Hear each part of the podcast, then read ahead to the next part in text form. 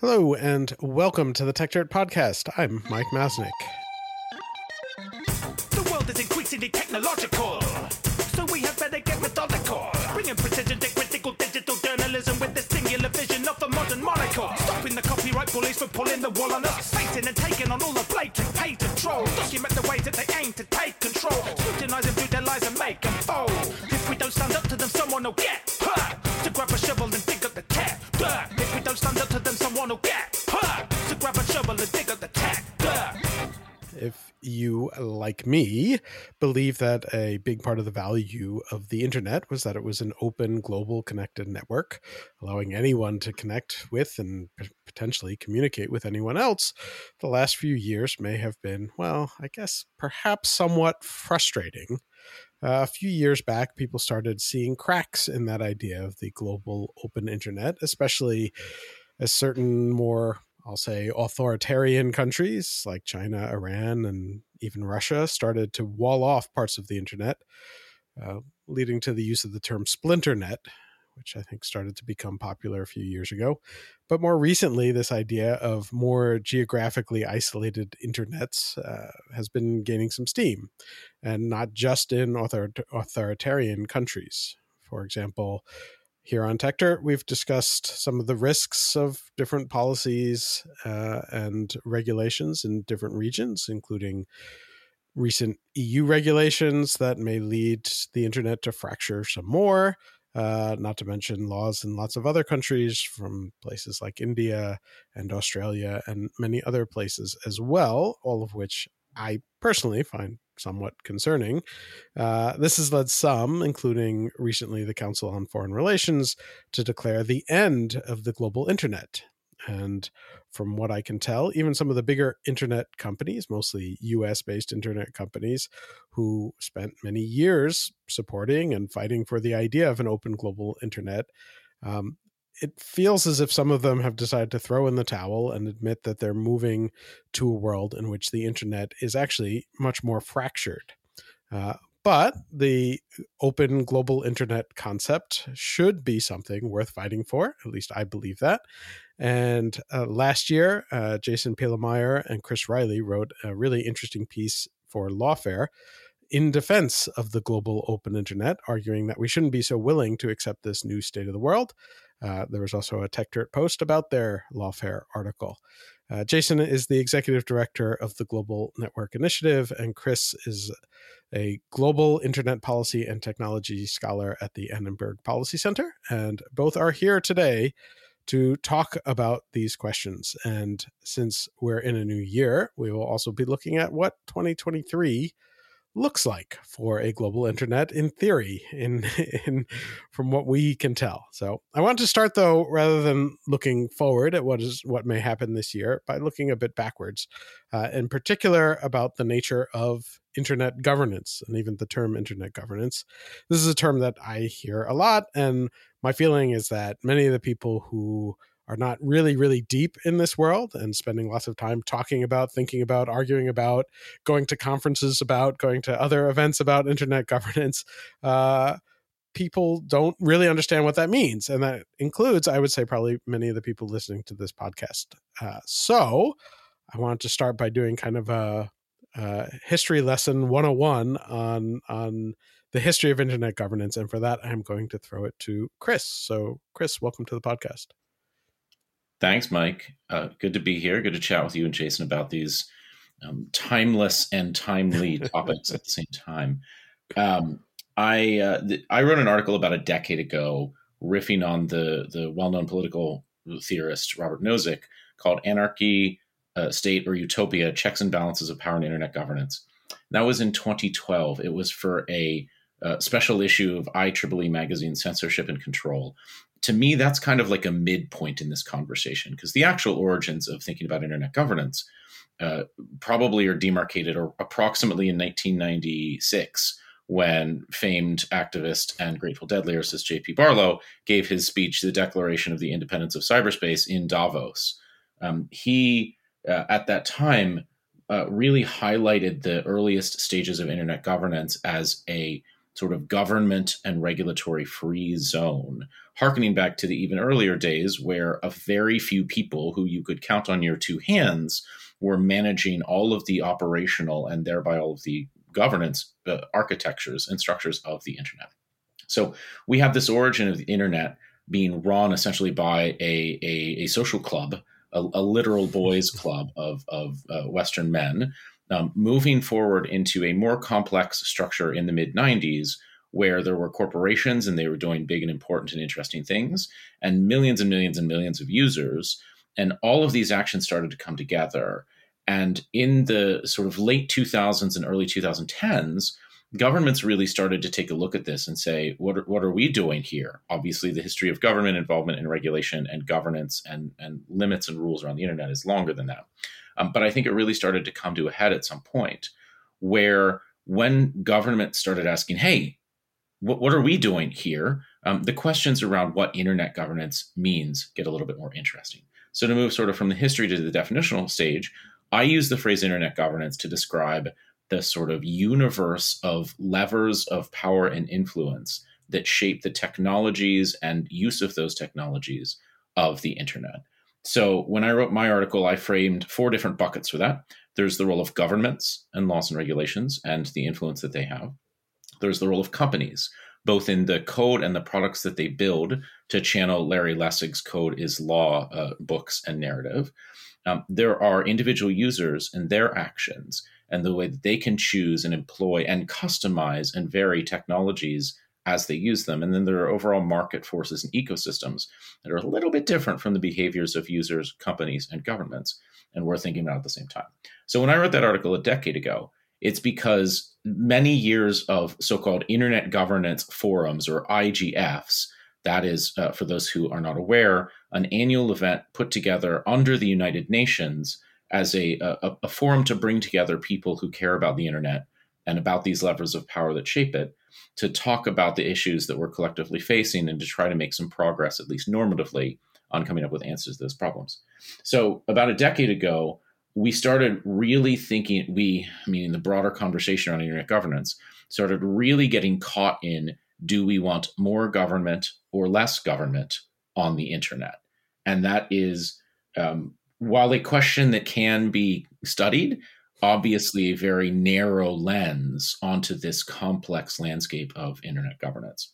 And I think it's been in some ways polluting the conversations around internet governance since then. And I don't, I'm not a, um, I'm not the type of person who says that you know the, there's no role for government here, that all regulations or interference are bad. I think there's a very important role for government in many parts of the space, but it has to be understood against that complex backdrop. And as Mike set up, I think we're sort of entering a similar time here where a lot of the problems that are seen in the internet that we have today the the first and quickest answer to them in too many corners is just let's just get more government involved. And there's a way and there's a place for that but we're seeing a lot of bad ways and bad places right now. And i would say that's that's the motivation at least from my perspective for this work with jason last year and, and continued work in this sense.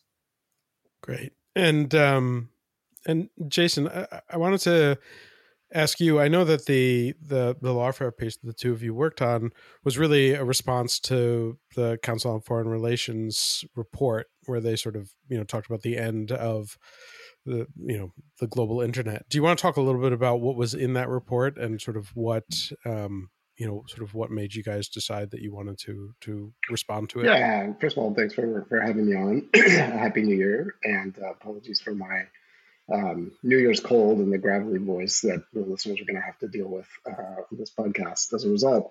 Um, so this is, I think, really glad that we're starting kind of at first principles with the kind of definition of internet governance, and that Chris was here to provide that definition, which I think is really useful and, and, sets an important context. I think, as Chris was alluding to, um, there has been a move over time um, for the history since the internet became um, something that was recognizable as a, as a public good and a resource that was uh, worth considering mechanisms of power and control over um, towards uh, towards more government intervention and away from um, this sort of more bottom up, somewhat organic, although sometimes still problematic, as Chris alluded to, uh, kind of um, user or, or technologist driven, um, you know, kind of protocol based governance approaches um, that defines the early era.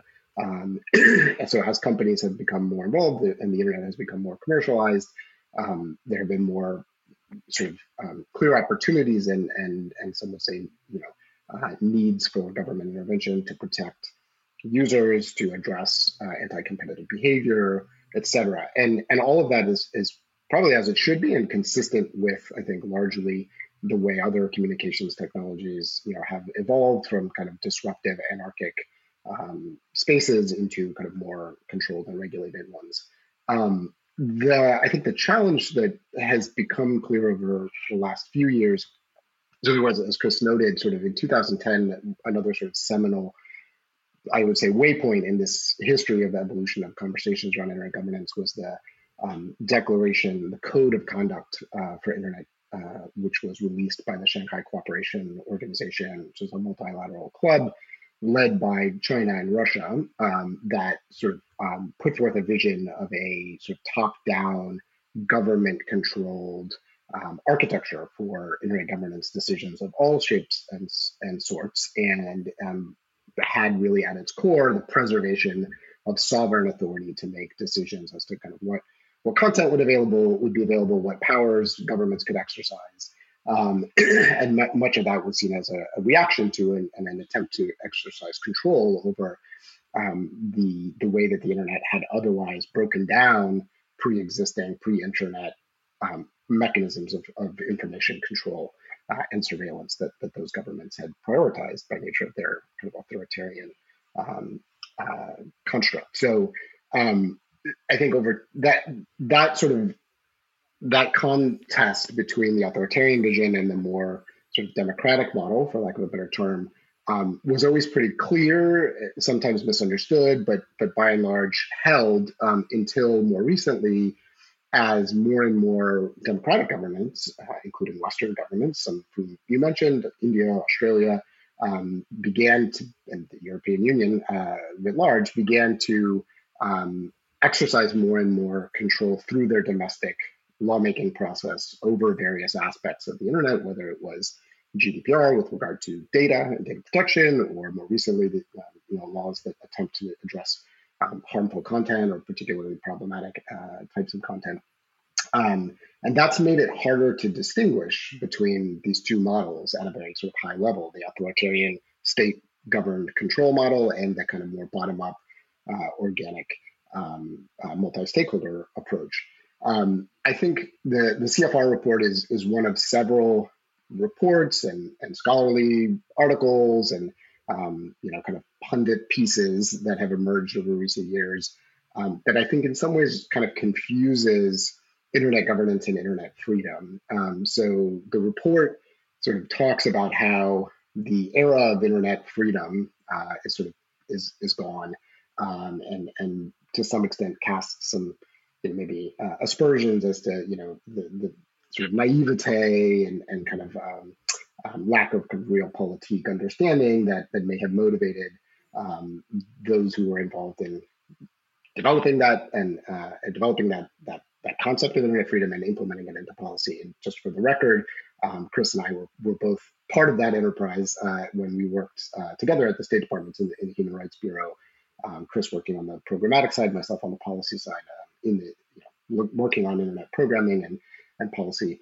Um, and so uh, you know the I think that that confusion between internet governance and internet freedom um, is one of the things that that we wanted to kind of identify and push back on and, and note that the simple fact that governments, including democratic governments, are taking steps to exercise control over various aspects of the way the internet works in practice and the way internet companies um, uh, hold responsibilities or, or, liabilities with regard to the internet and various pieces and products and services um, is not in con- is not contradictory to an internet governance model that has at its core a sort of interoperable set of protocols and, and standards that allow the basic sort of information routing and, and data exchange that, that that supports the global internet. Um, and so we wanted to make sure that sort of it, we weren't um, either rhetorically or, or, or more substantively throwing out the baby with the bathwater. Um, and, um, you know, I think this report, given the stature that the Council of Foreign Relations and the influence that, that it has as a think tank here in Washington, where, where I'm located, uh, as well as given some of the authors of the report um, who, you know, are at important institutions and companies uh, around the world, um, and given that it was really um, positioned as a set of recommendations to the U.S. government, um, which has been um, sort of this newish administration kind of was openly thinking about these issues, as we know from some of the you know activities that, that took place last year, the Summit for Democracy, uh, and the related declaration for the future of the internet uh, that came out of the Biden White House. Um, so you know, for for our sort of purposes, and I think given our experience and our background, um, we thought it was important to try and sort of dig in a little bit deeper to the report. Um, at the end of the day, what I think, and Chris, you can you can uh, amend this uh, sort of synopsis if, if, you think necessary. But I think at the end of the day, this many of the specific, if not most of the specific recommendations in the report, are ones that we identify as uh, logical and, and that can be supported. Um, it's really the framing that I think was potentially most most harmful and problematic. Um, you know, the way the report sort of um, sort of casts the existing state of the world as one that is um, sort of antithetical or anemic to um, these objectives around internet freedom, um, and and sort of um, therefore recommends that a policy, the U.S. policy should instead of really being focused on promoting human rights, international human rights like freedom of expression and privacy, and and other freedom of association, et cetera, should instead be focused more on kind of a security, a kind of more militarized uh, sort of sense of you know walling ourselves off, protecting ourselves, um, bringing in to that you know kind of walled and protected environment um, those few governments that we deem that we deem to be um, sort of in our club and and, can, and operating consistent with our values. Um, you know, there's a lot of potentially problematic implications to that approach that we that we walk through in the in the article, and that we'd be happy to talk more about in uh, on this podcast. But that's that's kind of the, the, the broad reason for for addressing it. And I think you know that that CFR report has continued to be trotted out at, at various events and be, and be cited in, in, kind of influential places left and right. So, and we've heard a lot of feedback um, uh, from people who both inside government and out who have said, you know, really appreciated you guys writing that because you know, you rep- what you articulated represented a lot of what I think people who have been in the trenches working on internet freedom and internet governance issues feel um, that wasn't, in their view, sort of captured in the report. Just to piggyback on that a little bit, I, I do completely agree with Jason that the when you get to the level of granular recommend, recommendations of what are the things that we should do particularly what should the United States government do in order to sort of improve the information environment overall. I think most of the specific recommendations in the CFR report are things that Jason and I and many others would agree with. It's a question of where do you put resources, where do you put priority, and more importantly, how do you define success and how do you define the goals? So, from a target audience of, you know, what should the security apparatuses of the United States government do at this environment of um, lots of malware, lots of attacks, nation state sponsored um, malevolence in various forms in the context of the internet. I think we're all on the same page. The question is whether to, in parallel, continue to pursue the internet freedom agenda that Jason and I are, are continue to be big believers in, as do many others. And in particular, how do you think about and what value do you place on the actions of individuals who are not part of government, who are operating within countries, where their governments are acting in ways that that we believe are contrary to good governance of the internet. So the agenda of internet freedom has always been protect those people, protect their fundamental human rights, both because it is the right thing to do and because it is strategically advantageous to the overarching goal of uh, advancing a, a, healthier global internet and global internet ecosystem.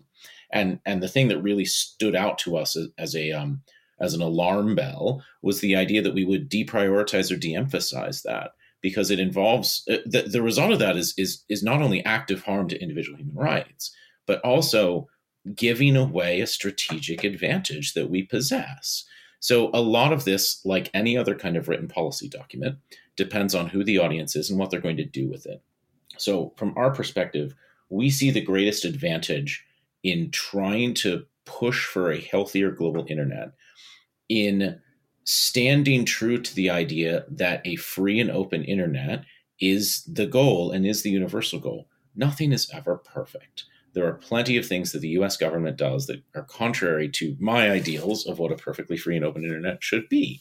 That doesn't mean that we can't champion it here at the United States. Um, and it doesn't mean that we need to give up that agenda. And, and it doesn't mean that we can't go to countries um, who are certainly hearing from lots of other governments and tell them, you too should pursue a free and open internet. Here's why, here's how we can help you. So it's it's there's there's just like internet governance itself, the layers of complexity and strategy interwoven through all of these conversations are many and are rich and are messy. And it's incredibly important to be thinking about all of them right now because we have a new ambassador in the State Department who's coordinating a lot of these things, who was a co chair of the CFR report. And then in his testimony to the Senate was asked directly about internet freedom and said some very good things. And so like I don't have an active worry that he is starting the job in the wrong place, just to put that out on the record. But I want to make sure that he thinks about and sees all of these complex layers and brings all of this together as he is thinking about his priorities and what the State Department will do on these issues. Um, this is also an important moment in time for many, many other reasons. The UN is looking at a cybercrime treaty right now. How does that shake out? UNESCO is hosting an Internet for Trust event in February where they're trying to bring countries together. And I think within the complex setup that UNESCO has, trying to achieve many of these same values as a collaborative international normative forum right? The g7 will continue to touch on these. The g20 will continue to touch on these. And as jason flagged so rightly every individual country right now is looking at national legal frameworks that touch on internet governance internet freedom internet security internet user rights and internet business restrictions and freedoms and opportunities and and where the rubber meets the road often is not in the rhetoric or the politics or the engagements at international fora, at least in my opinion. It's in national level laws. How much does the the repercussions of the EU's laws affect practices in other areas? EU is not even. I'm not. I'm not particularly concerned about the EU. There's there's always going to be lots of of um, contentious conversations there around data transfers and data flows. I'm thinking about India. I'm thinking about a number of other countries where there have been very serious uh, efforts by some to control where data is stored and where it is placed. And if you really get to a future, to reference Mike's uh, comment earlier about the splinternet, if we really get to a place where we are forced to store data in lots of individual specific places and really like tie the technical hands of global data flows and global data storage in service of um, uh, uh, well, control more than anything else, then I think we've just lost a lot. We've just lost a lot about what ma- makes the internet so valuable, and lost a lot of our leverage in in saying that it is a right thing for us to do to protect the rights of people in places like China. And and I, I would hate to do that. I would I would hate to to lose the the idea that it is it is a normatively right and good thing for us to give circumvention tools and secure communications tools and privacy protecting tools to people in other countries um, because we've we've shifted to a future where in the interest of security we have to protect our own and not not look beyond our borders it, it's it's interesting really the, the, the discussion and everything that you guys just said what sort of kept coming up in my mind was how this is sort of like a, fractally similar argument to to some of the debates more narrowly focused on, on terms of like content moderation and and how different companies handle things where you know it, a lot of these companies started out with this view of like you know freedom of speech let more people talk and you know the more we connect people the better everything will be. And then they discover that there are bad actors in there uh, and then there's the question of do, do you sort of overcorrect in terms of trying to deal with the bad actors and how do you handle that? And we're sort of seeing the same thing on a on a global level where you know a globally open connected internet is you know is something that feels like a good value to have. And then suddenly you discover that there are bad and malicious actors and sometimes they're nation states and sometimes they're trying trying to do things that are really really bad and then suddenly you have well you have a few different you know uh, competing forces here some of which are like well how do you deal with that? Um, but then also some of it is like some of the people behind those those bad actors are trying to gain control of it. And I guess to some extent you could argue this, that the same thing is happening. Perhaps that's a description of what's happening with Twitter right now, which is you know malicious forces have taken control over it, and and it, it becomes this this different kind of battle. Um, and I, I hadn't even thought of it that way until listening to both of you kind of describe all of this, and and, and I'm starting to see like how you know how all the discussions we've had that are more you know I guess micro, uh, you know, focused on on on specific platforms or how do you handle those things are really the same kind of discussion in some sense as as the the the global internet governance questions. Does that uh, uh, this just occurred to me, so I'm I'm raising it. Does that does that sound like a fair description? Yeah, I think there's definitely some some real parallels. I mean, there's no doubt that the the issues that the big tech companies are currently grappling with, with when it comes to both the kind of business model generally, sort of data focused, and that kind of surveillance capitalism, mm-hmm. you know, kind of, um, and what that means for how they design their services and their relationship with their users and, and other third parties, as well as specifically content moderation challenges, um, flow from the fact that they operate these transnational public spaces, right? They're privately owned, but they are, for all intents and purposes, public in their use and in in the way people value them. Um, and so the lack of any kind of global law uh, to address these kinds of governance questions and decisions has forced them to to come up with private rules, right, um, to to address these issues. And inevitably, that creates friction with the entities that historically have seen it as their prerogative to decide what the law is and to to govern information sharing and um, and to govern uh, individual people's uh, activities and, and to police for legitimate concerns, whether that's um, you know uh, crime or security, et cetera. Um, and so that yeah, so that that sort of puts us in the situation where we are today, Chris articulated, where governments are increasingly stepping in because they don't feel like the companies are doing a good enough job or or appropriately prioritizing a particular set of issues or their particular domestic agendas and concerns. Um, and as a result, then we see these um, distinct laws creating potentially different operating environments that, that can then create legitimate barriers to the free flow of information and data across borders, right? whether that's data localization very explicitly requiring companies to, to hold data locally, um, in uh, you know in some cases with the, the, express purpose of trying to protect that data from misuse. In other cases, um, you know, a, perhaps less explicit um, intention to to make it easily more easily available to, to government authorities. Um, but also laws that require companies to take a more restrictive or potentially less restrictive, although we, we see a lot more of the more restrictive variety uh, approach to particular types of content, whether that's hate speech or disinformation, extremist content, et cetera. Um, and all of that translates at the user level to very different sort of internet experiences um, because the, the kinds of services that may be made available to you, the kinds of um, rights that you may have, and the recourse uh, available to you as a user vis a vis a platform or vis a vis your government may change. Um, and of course, the content that you see um, will, will also change. And that, you know, none of that again none of that means the internet itself is fractured or the internet itself is at a kind of protocol level um, no longer a coherent sort of technology uh, or ecosystem.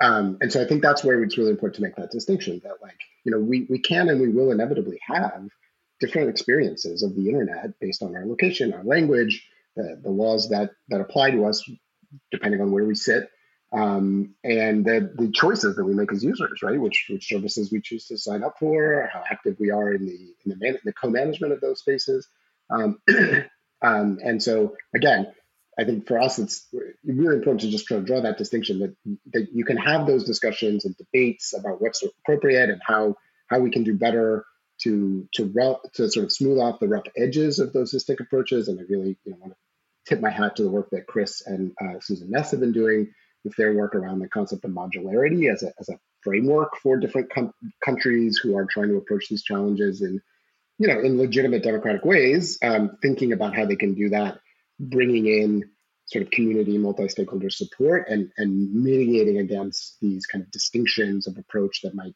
have adverse unintended consequences. Um, but let's let's distinguish those sort of more policy and surface level considerations of the experience on the internet from the underlying sort of uh, discussions and governance processes about um, the way the internet itself functions, uh, and and that's you know that's where I think sometimes people slip up and uh, and that can be quite dangerous because the only people who I think genuinely want to have that conversation about how the internet itself works uh, are the authoritarian states or uh, in some cases, you know, other actors who, whose agendas are not in the public interest. I think that's a really good point. That last one in particular, like who who is looking from the governmental perspective at the way the internet works, and we've had a lot of really interesting conversations over the past few years. Well, not we; I have not been involved in them, thankfully.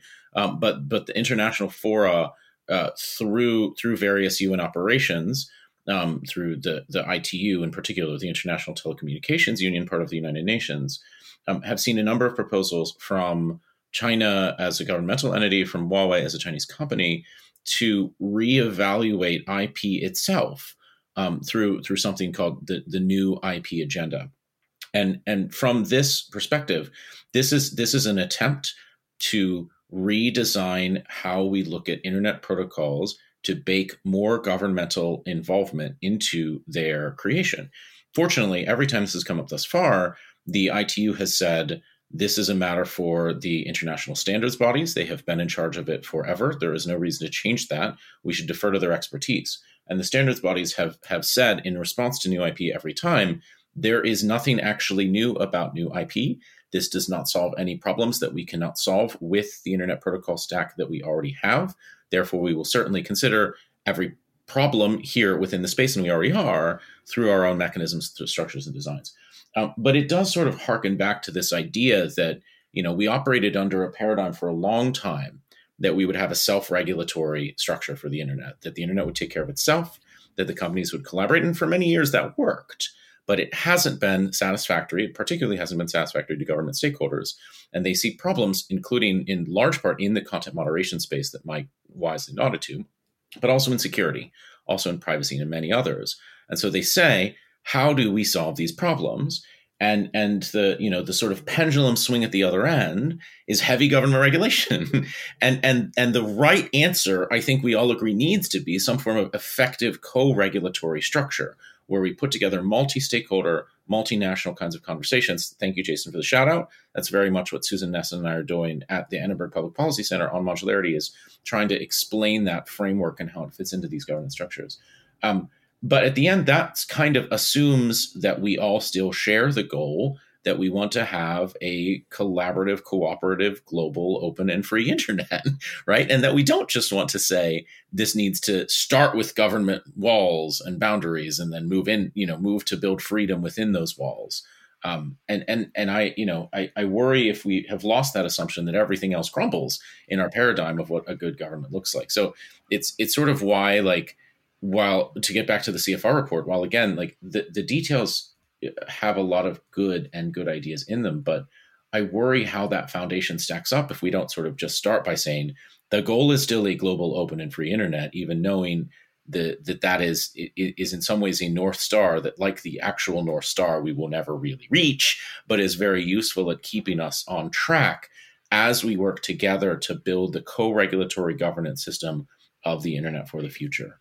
Um, that might have been tying a few too many things together, but Jason looks like he was going to yeah, riff right on that. So awesome. I, think that's, I think that's right. And I think the other thing that I worry about getting lost in the kind of policy recommendations that that flow from documents like the CFR report and some of the narrative around, you know, um, digital sovereignty, for example, which is very ascendant in Europe at the moment, um, is the recognition on the part of states that there will have to be some compromise on their part. So, that, yes, we can all recognize and appreciate that states perhaps will take and should take a more active role in certain areas where there are appropriate competence and, and where we have, you know, uh, you know, processes to create rules that are fair and equitable and put everyone on notice, and, and we can sort of proceed accordingly. That's what democracy is all about. But what makes the internet different is that it is this global space, and therefore not every country can uh, if we want to maintain the global interconnected resource that it is today, and lots of good reasons to do that, governments have to um, voluntarily, to some extent, forsake the ability to do things like create a law that says I can tell a company not only to take content down in my jurisdiction, but to make it take that content down in every country and make it universally unavailable around the world. Um, that is something that states can claim as their sovereign authority. It is something we have seen states articulate and, and, and try and exercise specifically with regard to the internet. Um, you know, the, the battles over uh, the right to be forgotten are the most explicit example. Um, but it is fundamentally inconsistent with the kind of idea of a, an open sort of governance architecture for this this shared resource, which is the internet. And so that's that's the part where I think you know the United States has always been one of the most uh, sort of prolific, I think, defenders uh, on the international stage of this idea that like, yeah, we can all you know exercise authority in our own spheres, but but we should be very careful to make sure that the global resource that is the internet is maintained and that we that we mitigate the damage that we do to that through our own domestic regulatory approaches. And and I worry when we start to hear about things like you know a club of democracies or an internet for liberal countries um, that that we really sort of get we, we jettisoned that notion of kind of first and foremost doing no harm to that open global uh, resource. Um, and as Chris pointed out at the beginning, that that not only um, sort of undercuts us rhetorically, but but can really lead us into very problematic policy directions.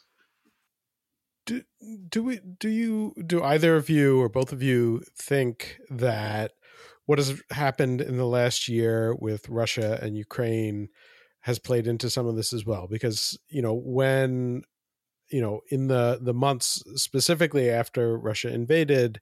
Um, you know there were a lot of calls to effectively cut off Russia from the the global internet, and there was actually you know, I mean, there was pushback on it, but but there was to to to my view a surprising, a, a, depressingly, surprisingly large number of people who were saying yes, we should we should cut off Russia, uh, and you know, in a whole bunch of different ways, and kind of hoping to do that, and and that struck me as a really sort of dangerous position, and one that that went back, you know, against this view of the of a global open internet, um, but it, but you know it was interesting to me how many people, organizations, governments even seem to be somewhat supportive of it.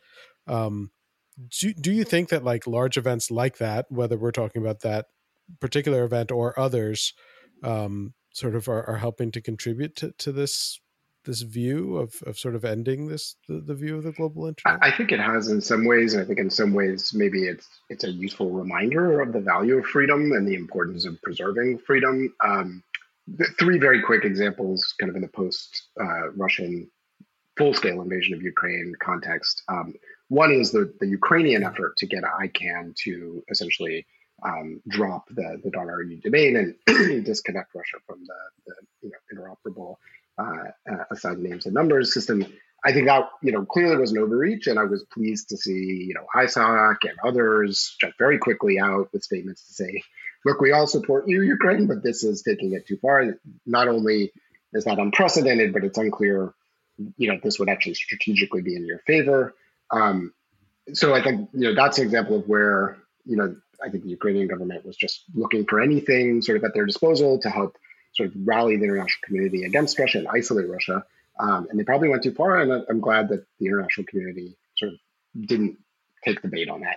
However, the European Union response to Russian propaganda, um, something that GNI has spoken about publicly, um, which essentially was to use their sanction authority to require um, member states to ban um, certain Russian uh, media outlets, not only from their mm-hmm. airwaves and sort of tele, you know, licensed spaces like radio and television, but also from their internet.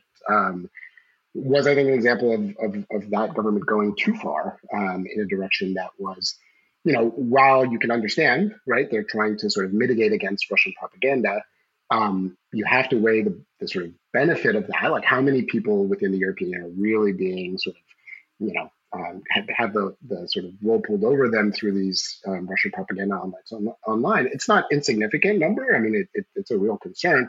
Um, but the again, the moral authority that you you might lose by taking a step like that, perhaps inconsistent with your own values and, and the European Charter.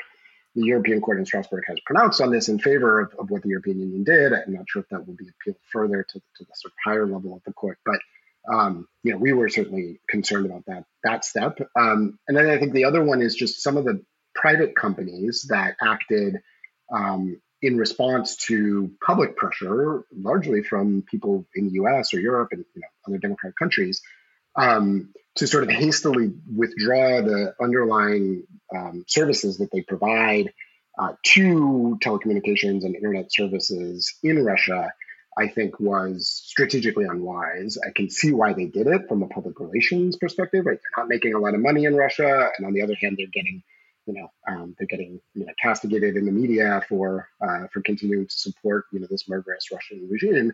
Um, but I think it, it, at the end of the day, there was a real risk that those voluntary decisions by companies in response to public pressure would actually take away access by everyday Russian citizens to the open internet and the only source of independent reporting about the actual situation in Ukraine and, and to narratives that that would contradict the, the Russian propaganda, state state driven propaganda. Um, so you know, Cloudflare is a, is a good example of a company you know to be um, upfront. Cloudflare is a company uh, company member, but um, but they they they have and still are under a lot of pressure um, because they have taken I think a principled position to say, look, you know. The, the services we provide are sort of neutral. We're not going to weigh in on this sort of geopolitical level, and we think there is a value in having people in Russia, um, you know, the, those who are still trying to do independent reporting, those who are still trying to counter the the, the, the state propaganda, have access to the open internet, and, and our services help facilitate that, and, and that's a value worth trying to retain. It's not that doesn't mean we're supporting Putin. Doesn't mean we're supporting the invasion. Um, so there, I think you know it can cut in both directions, but I think certainly this overarching sort of move towards a more um, contested geopolitical reality that we see today with kind of this multipolar world and, and spheres of influence being carved out is inconsistent with the idea of a global uh, internet and, and is going to continue to put pressure on um, countries like the US to figure out a way to articulate an approach that, that seems you know in our sovereign interest, but yet nevertheless may result in some short term uh, inconsistencies or compromises.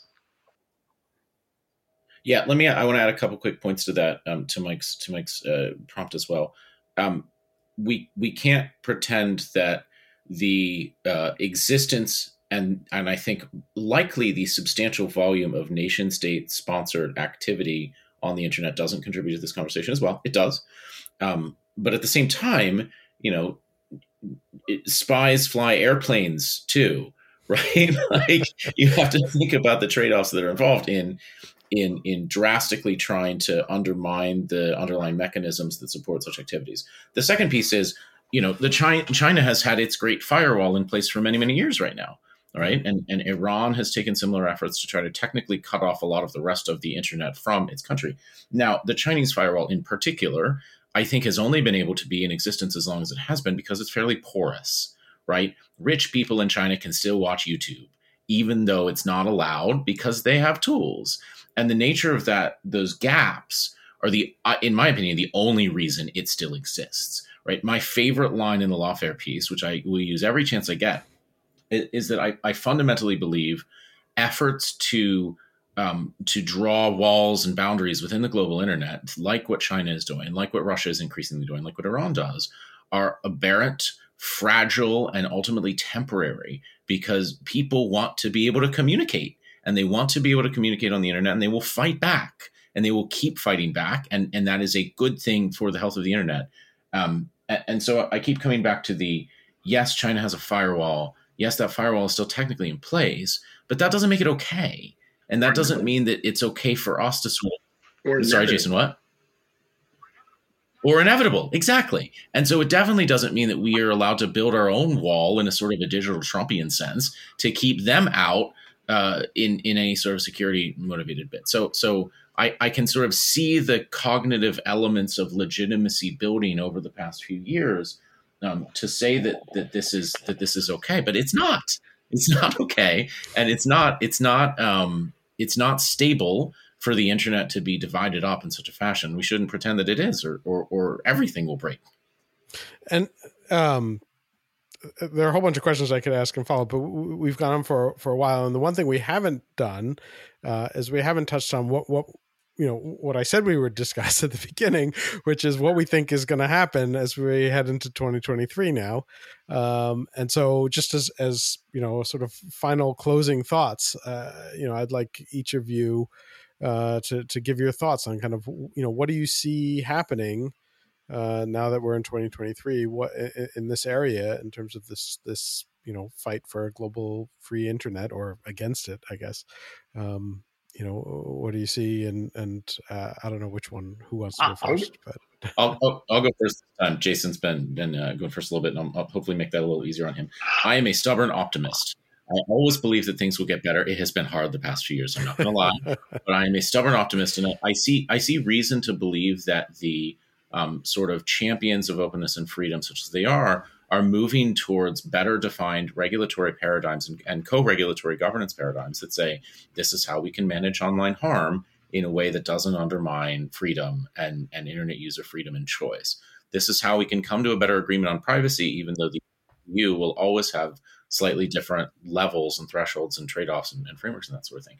And I think that when the when uh, when when there is a clearer alternative to an authoritarian repression-based means of getting government involved in internet governance, um, that that will that that will win out and that that will start to gain some traction. It'll take longer than one year, but I think we will see that. And and on the flip side, I think we will continue to see the Chinese economy and the Russian economy suffer as a consequence of their own isolationism and their refusal to be more open and more collaborative and to encourage more free innovation and free market activity in this sector. So, I mean, I see a trajectory to the better. Um, I, I, it, I, I believe it is inevitable whether we will continue to see that trajectory grow this year or whether it'll take a little more time.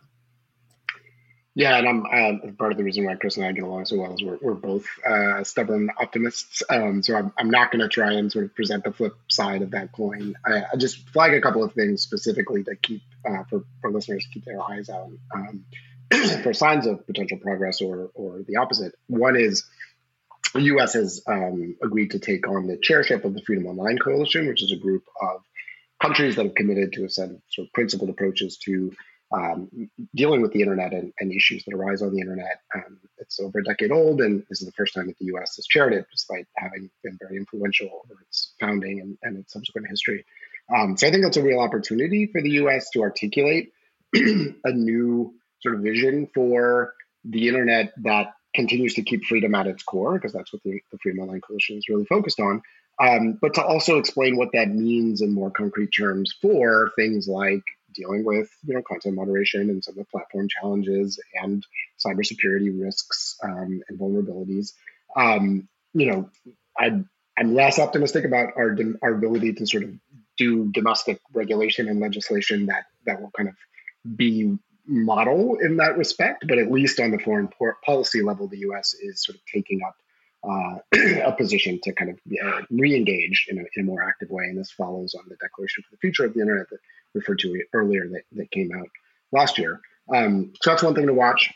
I think another thing is, you know, the DSA, the Digital Services Act, which we've also referred to a couple times already, um, will sort of come into force. Um, I think you you had an excellent podcast um, late last year, Mike, with with uh, Daphne and Emma that I think you know really did a good job of underscoring uh, some of the remaining questions and uncertainties of, of, sort of how this is really going to work in practice. And I think um, you know, a lot of that will will have to start getting ironed out. Um, I think it will, on the one hand, demonstrate that that governing these tricky issues on the internet rather than of the internet is is really challenging, um, and hopefully make regulators and lawmakers around the world a little more humble about sort of how they approach it. On the other hand, I, I will say that of all the approaches that have been put out there, the DSA does have a lot to commend it. It, it. it strayed away from some of the temptations that we've seen a lot of governments, unfortunately, um, sort of fall for to try and you know define a series of harms that go beyond what content is actually illegal um, to to really um, make intermediaries responsible for uh, a lot of what's happening on the internet at, at, a very kind of fundamental level through liability and so so I think it it can and will probably um, sort of set a benchmark for how we talk about internet regulation. And again, in some ways, there are a lot of open questions that will need to be answered, but in other ways, I think it's it's a useful. There could be worse uh, kind of benchmarks to be, to be using as kind of a um, as a measuring stick. So um, Chris mentioned the UNESCO conference coming up in February. There's a sort of model framework that UNESCO is is talking about. Um, that there's a lot of open questions I have about that. I'm, I'm on the Catalyst committee for that conference, and we'll be actively engaging to try and make sure that you know um, their good intentions are not undercut by sort of unintended potential bad consequences. So you know these conversations with the WSIS process is kicking back up again, with the WSIS plus 20 coming down the pipe. So there's there's a lot happening at the multilateral level that we'll all need to continue to pay attention to. But I, I'm with Chris that you know over time I think we will see um, a sort of convergence between these principles of openness at the kind of fundamental technical layer and protocol layers um, with a, a, a, sort of more thoughtful approach to how we then address specific challenges, whether it's regarding competition or content moderation uh, at a national level in ways that can be reconciled um, while still maintaining the idea of like each country gets to approach these things in their own sovereign, uh, in sovereign way. So looking forward to uh, many Techdirt podcasts to come on, on, on the specifics over the course of the next year. Yes, well, as as the the the third optimist on the podcast, I'm I'm glad to end on a somewhat optimistic note, recognizing that there will be plenty of challenges along the way and plenty of issues to to discuss and to be concerned about, and to to try and focus attention and energy in, in one direction or another. But uh, uh, to to to both of you, Chris and Jason, thanks so much for for writing that piece initially um, and and getting the thinking out there and getting people talking about it, and for taking the time to come on the podcast and and discuss it with with us and everybody as well. So thank you, thank you so much for for taking the time. Thank you, Mike. Always a pleasure, Jason. And uh, also thanks to everyone for listening, and uh, we'll be back next week we don't stand up to them, someone will get hurt. To grab a shovel and dig up the tap. If we don't stand up to them, someone will get hurt. To grab a shovel and dig up